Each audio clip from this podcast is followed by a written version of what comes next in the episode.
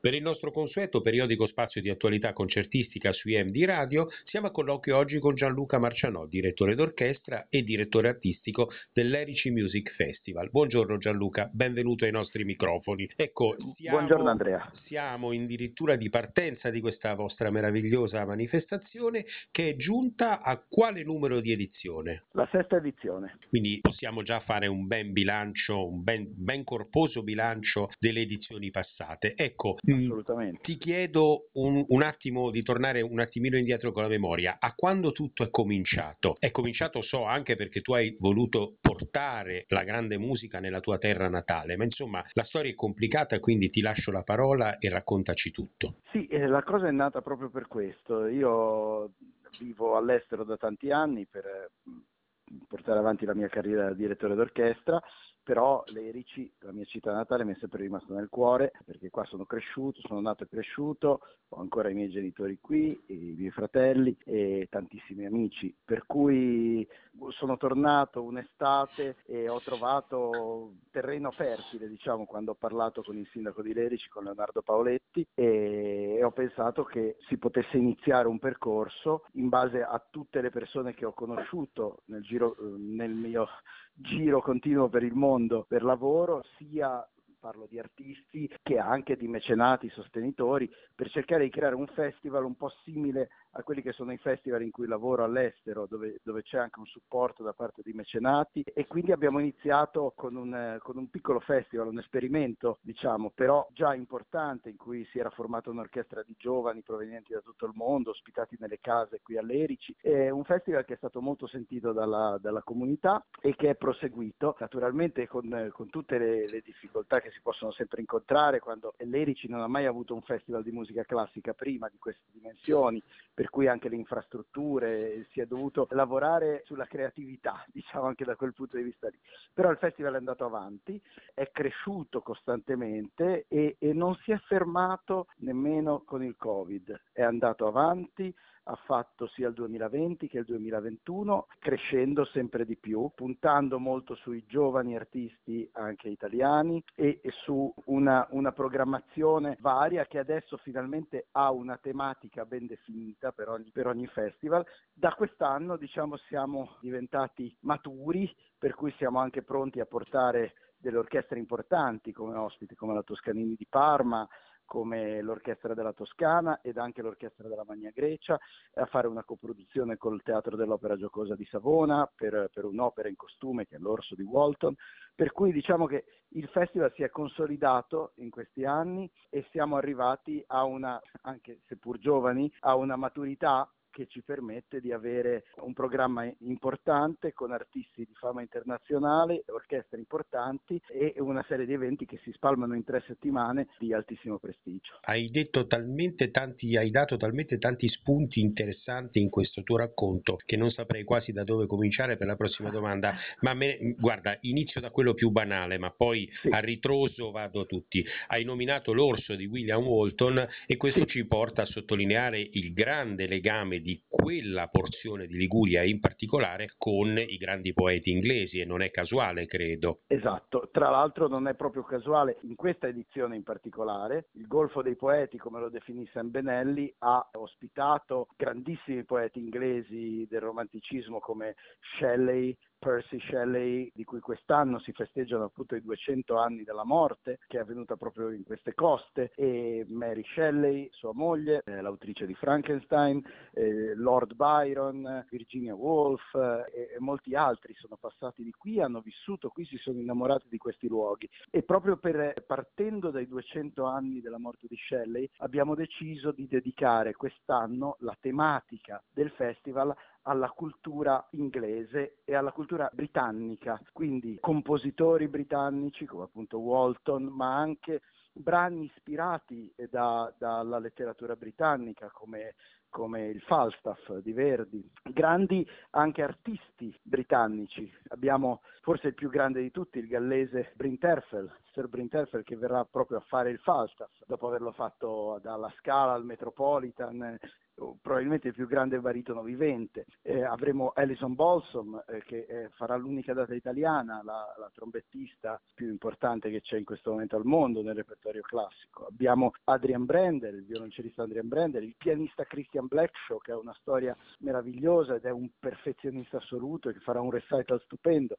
Quindi abbiamo, diciamo, dato veramente, prendendo spunto dal bicentenario di Shelley, abbiamo dato il più possibile una, un tema, un tema che facesse, celebrasse anche la vicinanza che c'è appunto tra la cultura britannica e, e, queste, e queste terre. Tra l'altro abbiamo anche commissionato due brani orchestrali che verranno eseguiti dall'orchestra Toscanini in prima, quindi assoluta mondiale, uno a Christian Carrara e l'altro a David Winkler, un compositore newyorkese, entrambi ispirati a Shelley. Sarebbe da approfondire questo discorso fino a domani, ma purtroppo il tempo è tiranno, quindi passo a un altro spunto. Tu hai detto in apertura proprio della conversazione una cosa molto interessante: ho cercato di modellare questo festival a somiglianza di altri festival con cui lavoro all'estero. Eh, eh, eh, eh. E qui, e qui, e qui la ferita si apre, perché è doloroso che il paese della musica debba rincorrere ai modelli esteri per ricreare una vita musicale nelle proprie estati, ma è così, mi pare di capire, non c'è scelta.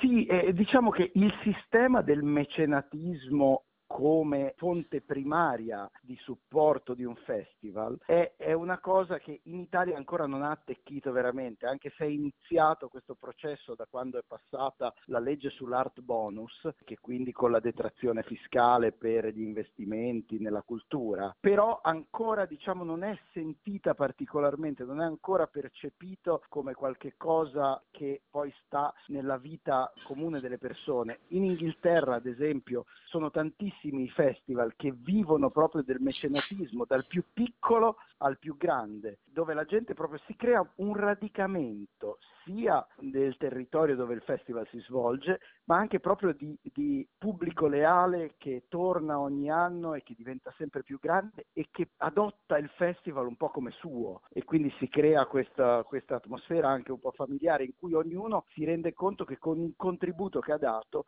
ha fatto crescere l'istituzione di riferimento, il festival. Adesso io spero che questo esempio, l'esempio di Lerici, diventi anche un esempio per tutta l'Italia e che si porti avanti questa, questa ricerca del mecenatismo privato, no? Ecco, che cosa vogliamo e possiamo e ci è utile dire del tuo lavoro all'estero riguardo anche il Festival di Lerici, ma soprattutto la tua carriera? Parlaci di questa tua esperienza che ormai assorbe praticamente quasi tutta la tua vita attiva, da quello che capisco. Sì, sì, sono più di vent'anni che, che vivo all'estero, mi sono trovato a lavorare in posti anche molto esotici, interessanti, e in alcuni ci lavoro ancora. Sono direttore artistico dal duemiladieci dell'Albustan Festival, che è un festival molto prestigioso che si svolge tra febbraio e marzo ogni anno in Libano, sulle alture, a Beit Meri, sulle alture della, della città di Beirut, dove vengono i più grandi musicisti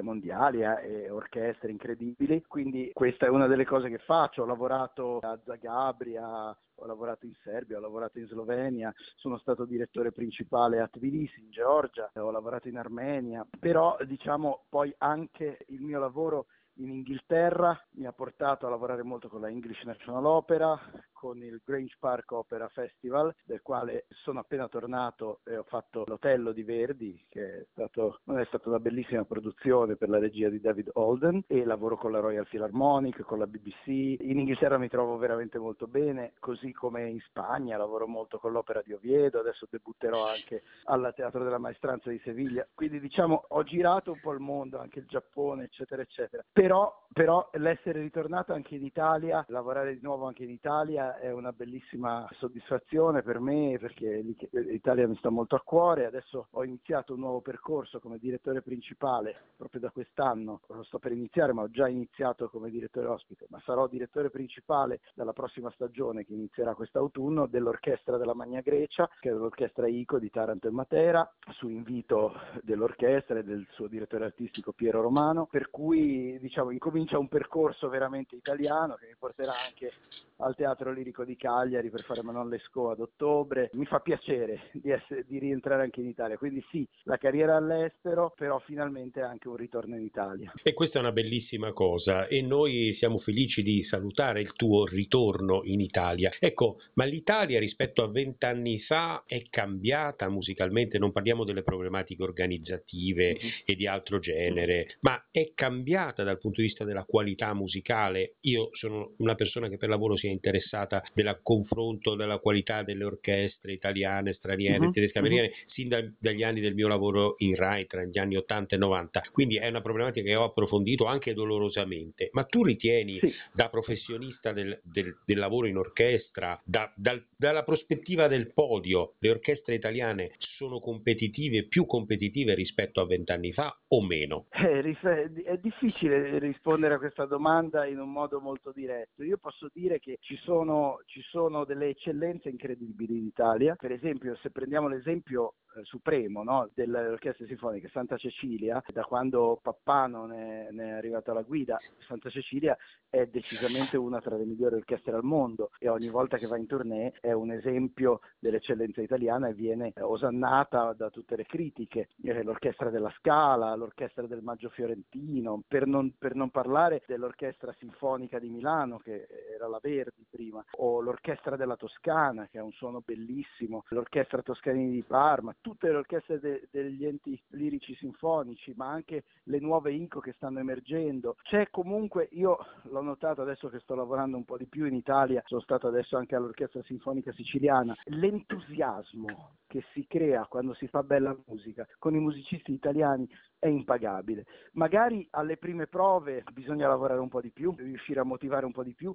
ma quello che si può raccogliere nel processo di prove, quando si ottiene la giusta motivazione con i musicisti, è meraviglioso. E questa è una cosa prettamente italiana di cui dobbiamo andare fieri. Noi siamo in onda oggi ventidue, primo giorno del festival. Ecco, come ricordaci in chiusura dell'intervista, come si apre il festival questa sera? Il festival si apre, io direi, con il botto, nel senso che abbiamo per la prima volta a Lerici un'orchestra di altissimo prestigio che è appunto l'orchestra Toscanini di Parma, che verrà con il direttore Nicola Marasco e in cui si esibiranno due solisti, una Piero Nappi al violoncello e Darko Berlek dalla Slovenia al clarinetto, e che faranno Haydn e Stamitz.